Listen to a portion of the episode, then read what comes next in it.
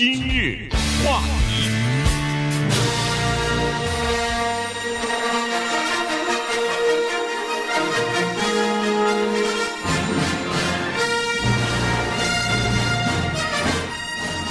来吧！欢迎收听由钟迅和高宁为您主持的《今日话题》。听到这个音乐呢，呃，如果你了解《星球大战》的话，大概就知道了哈。这电影里边的这个配乐啊，它。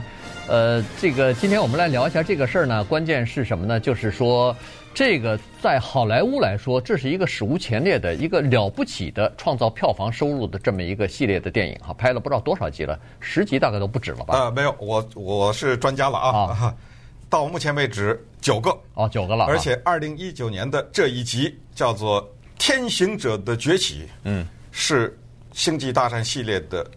天行者的最后一集，一集嗯、也就是说终结了。它是三部曲嘛，对吧？对，终结了。它它是有什么前传、后传和那、呃、正传，我也不知道具体的中文怎么说了哈。呃，就是说终结了以后呢，现在它只好像迪士尼嘛，它只好去从旁系里面，嗯、就是它要从星际大战里面找一个次要的人物，再重新再往前下发展，因为主要的人物这个系列没有了。嗯。好了，那今天为什么谈到这个系列呢？这个系列是这样子，中国大陆的这个电影市场啊，随着人均收入的提高，经济的发展呢，逐渐的变成了全球第二大市场，仅次于美国。而且据现在的估计，大概一两年之内吧，明年或者后年，它那个票房收入会超过美国。所以呢，这个中国大陆的这个电影市场啊，就等于像一个印钞机一样，我们时不时的就听说。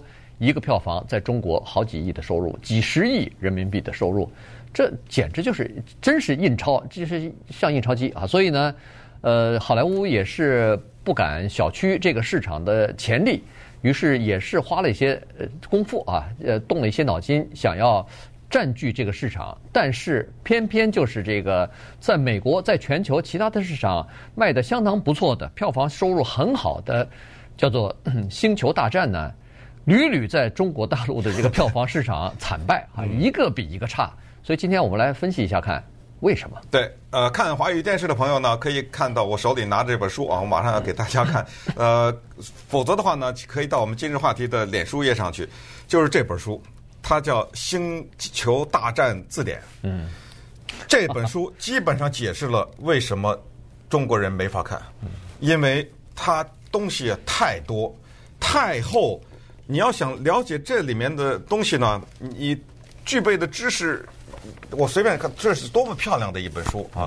大家可以看看，呃，我这么随便给大家翻几页，你就就看到它的细到什么程度呢？它那个人物上百、数百个人物以外，你就随便说这个人物，对不对？他叫 Mustafa， 这名字中国。能记住吗？怎么翻吗？对啊，对啊，多少个星球的名字？然后你看他手里拿了这些东西，这个东西叫什么？嗯、对不对？他这双这双鞋叫什么？他戴的这手套叫什么？这个是一个呵呵这一个浩瀚的领域，可以这么说。而这个浩瀚的领域呢，中国没有。你看他们的孩子，刚才我那是《星球大战字典》这本书呢，是儿童贴纸，这书是。从小就培养他们这些知识，你告诉我这些知识，中国大陆的孩子哪来啊？对啊，这里面的英文啊、呃，从这个各种奇怪的星球，什么纳布，呃，什么呃，那当然 Jedi 这大家了啊 ，Coruscant 什么 Yav Yavin 什么 T I E FIGHTER 什么呃 X WING， 你知道，任何的一个武器里面的一个怪兽的名字，那个怪兽头上戴的那个帽子的名字。基本上呢，《星球大战》的美国的影迷应该是如数家珍啊。对。呃，而且呢，它这个电影里面有前后的因果的关系。一九七七年出的那一个《星球大战》叫第四集，这以前我们在节目中跟大家讲过，当时就有点糊涂，那个观众怎么会有第四集啊？嗯，对不对？所以他就你可以想象，他的导演和编剧卢。卡斯是多么的有前瞻性，他从第四集切进去，就给了他未来等电影技术成熟了以后拍前传一二三，对，然后后来一二三，然后他是四五七十年代八十年代九十年代先弄了个四五六，嗯，四五六完了以后再去拍一二三，然后在七八九，你知道吗？所以它是前传后传都有。对，可是大家知道，基本上他在一九七七年的时候，把这个格局全定下来了。嗯，全部的这个故事大的框架全在他脑子里了，接下来只是慢慢的把它完成而已。这些东西中国没有。他不是说看一个什么外星人来了什么之类的，他有很多需要这种知识，中国人没有。七十年代中国还文化大革命呢，你知道吗？文化大革命刚刚结束、啊、那个时候，所以呢，对呃好莱坞西方的这个大片啊什么的，还这个采取比较严厉的审查的措施呢，基本上进不去啊。那时候七十年代我都不记得看过什么。呃，这个西方的电影、呃、对，但是我的我看的第一个《星球大战》就是在中国的电影院里面哦，呃，后来他进去了，因为这电影呢相对来说比较安全一点，它没有什么太多的意识形态的问题。我特别好奇，就是你看的那个电影是英文的还是配音了？呃，配音了，当然配音了，哦、配音了呃，是正式的进入到中国的一个电影，但是呃，说实话我已经。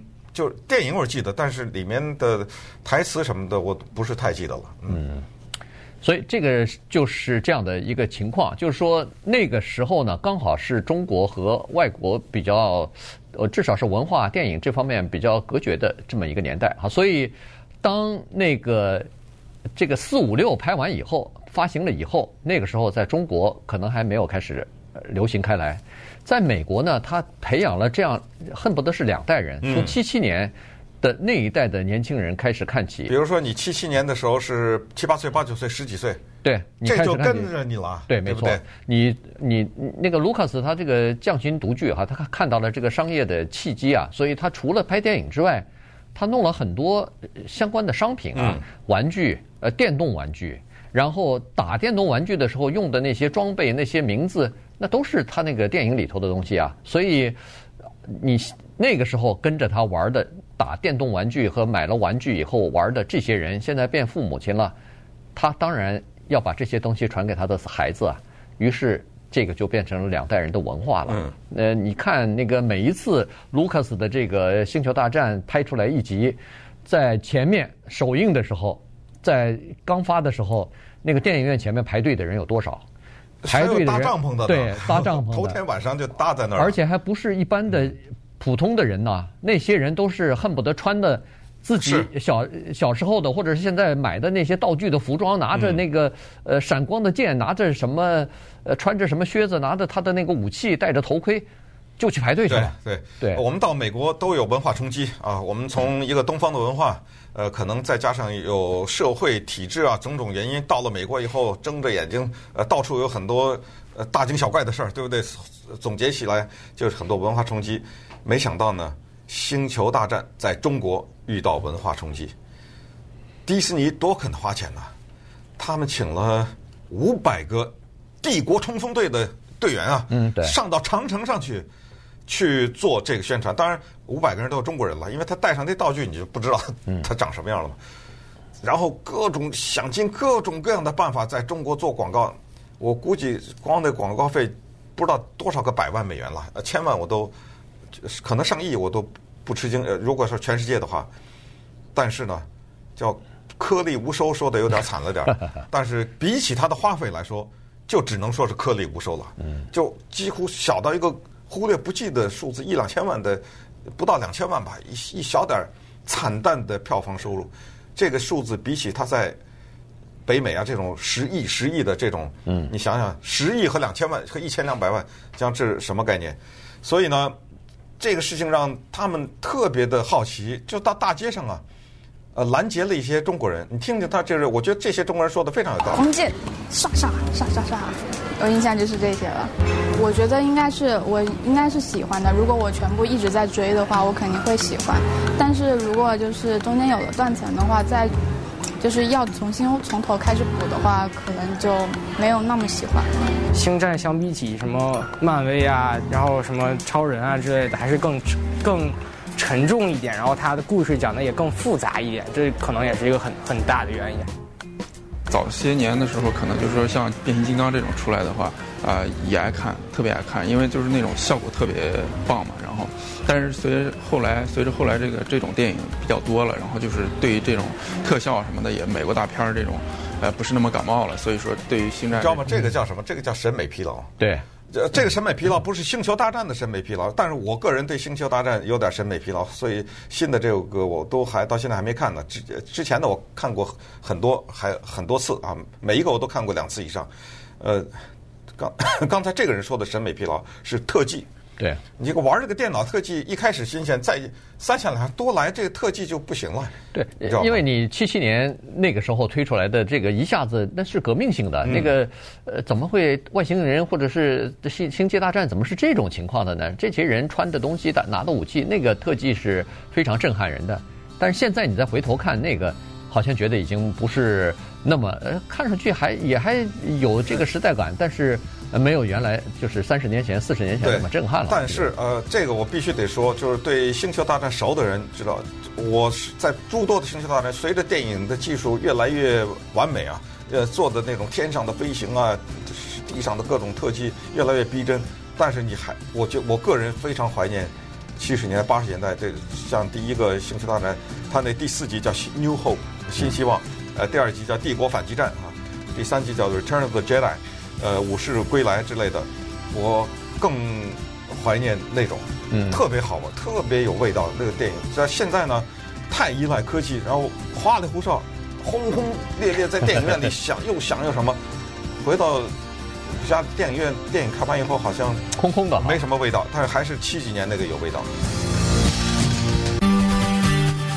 今日话题，欢迎继续收听由钟迅和高宁为您主持的《今日话题》。这个《星球大战》啊，在中国大陆呢，呃，一集比一集惨。这个七八九这三集，呃，因为错过了一二三集啊，这四五六集之后呢，它这个故事的连连贯性啊。就没有办法继续下去了。它不像其他的一些，呃，比如说《复仇者联盟》啊什么的，它是单独一集一集都可以看的，呃，没有那么多的这个连贯性。可是问题，这个《星球大战》的连贯性要求比较强，而且再加上要有一些，呃，这种呃，就是就是身临其境这种感觉哈。如果你要是玩过它的玩具啊，打过它电动玩具什么的，你可能就呃特别期待的新的出来。所以你看，在二零一五年它的那个第七集《原力觉醒》出来以后，在中国大陆的票房收入。五千两百万美元，到了二零一七年，那呃第八集出来，就是那个最后的，这叫呃这叫绝地武士哈，出来之后，呃票房收入一下又砍了一半了，只有两千八百万了。到了去年年底的时候，这个呃就是《天行者崛起》这个第九集出来的时候，在中国大陆票房收入居然只有一千两百万，就是拦腰拦腰的这么斩呐、啊。嗯、呃，可是中国大陆的这个电影市场。票房的收入应该是占全球第二啊！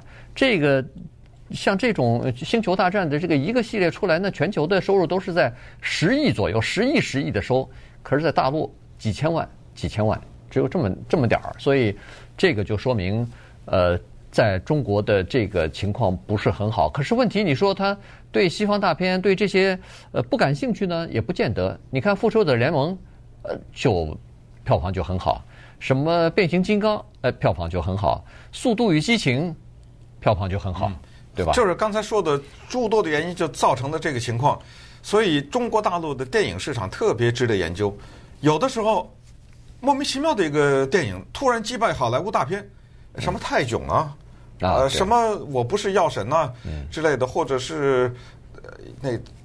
啊，那一系列叫什么来着？啊，对，那个什么，那叫什么？什么勇士还是什么？忘了，那个就是跑中国的部队跑到外国去的那个。啊、对对对，一下子我也没想起来。我我没看过，所以我呃依稀有这么一个印象。那叫什么红红海行动啊？啊，什么类似这种吧？对对对对啊，反正呃也都是很受欢迎的，呃，在票房的方面，所以这个市场值得研究。